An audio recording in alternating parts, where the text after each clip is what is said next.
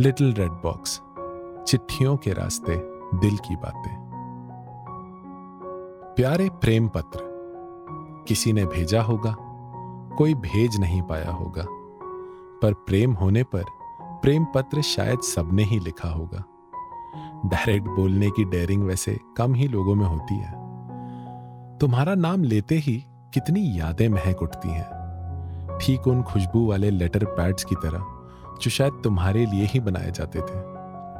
सूंघ सूंघ कर सही खुशबू चुनना, उन पर बने फ़ोटोज़ में से सबसे रोमांटिक ढूंढना, सुंदर अक्षरों के लिए पायलट पेन खरीदना, मानो राइटिंग के एक्स्ट्रा मार्क्स मिलते हो।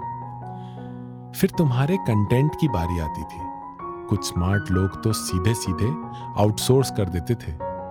उन लोगों को जो इसमें इतने माहिर थे कि लगता था बचपन में क ख ग की जगह प या र ही पड़े हो। हम जैसे रेगुलर प्राणियों का प्रपोजल भी रेगुलर ही हुआ करता था।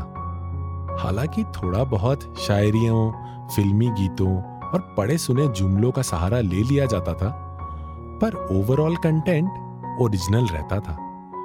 खूबसूरती की तारीफ़, मुस्कान का गुणगान दिल का हाल बताना तो आसान होता, पर नाम के आगे माय डियर माय लव या माय लाइफ लिखूं, इसी उधेड़बुन में कचरे का डिब्बा भर जाया करता था। और फिर तुम्हें देने की बारी आती स्ट्रैटेजी बनाकर टाइम और मूड देखकर, धड़कते दिल और कांपते हाथों से।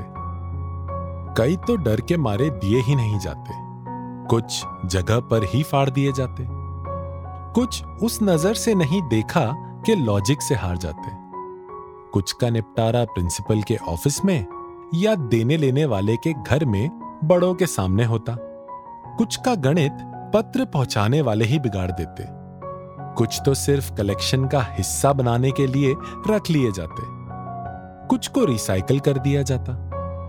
इनमें से बहुत ही थोड़े का जवाब आता और जिसका आता वो मानो जन्नत पा जाता।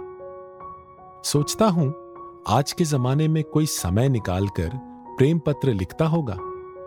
इंटरनेट तो एक दुकान है, सब कुछ रेडीमेड मिलता यहाँ है। पर फिर सोचता हूँ कि मारे हुए फॉरवर्ड और छापे हुए मैसेज में अपने प्यार के इजहार का मज़ा कहाँ है? कैसे माने कि उन्हें भूल गया तू, ए कैफ? कैसे माने कि उन्हें भूल गया तू, ए कैफ? उनके खत आज हमें तेरे सिरहाने से मिले।